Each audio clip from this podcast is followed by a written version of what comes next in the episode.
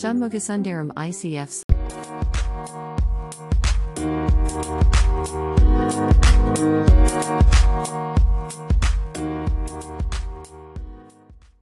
slash 30.8.21.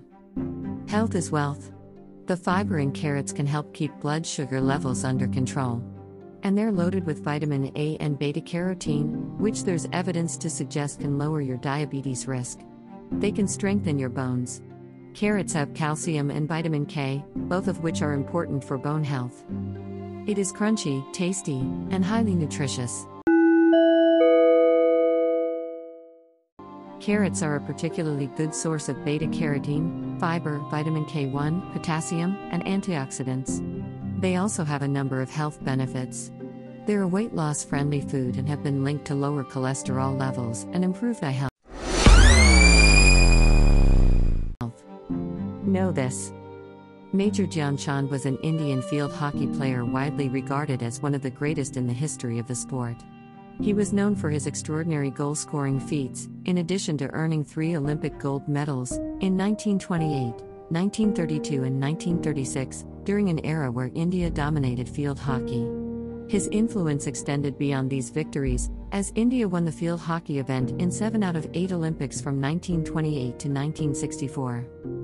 Dhyan Chand, born August 29, 1905, Allahabad, India, died December 3, 1979, Delhi, Indian field hockey player who is considered to be one of the greatest players of all time. Chand is most remembered for his goal scoring feats and for his three Olympic gold medals 1928, 1932, and 1936 in field hockey, while India was dominant in the sport.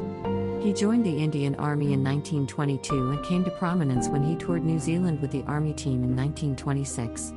After playing in the 1928 and 1932 Olympic Games, Chand captained the Indian team at the 1936 Games in Berlin, scoring three goals in the 8 1 defeat of Germany in the final match. During India's victorious World Tour of 1932, he scored 133 goals.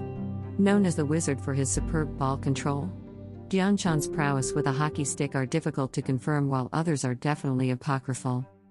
It is said that once his sublime skill and close control of the ball aroused such suspicion that his stick was broken to see whether there was a magnet inside. One has to remember that the game was played on natural grass in those days in contrast to the AstroTurf now, and the surface would often be bumpy and uneven, making ball control difficult for lesser mortals. Chand played his final international match in 1948, having scored more than 400 goals during his illustrious international career.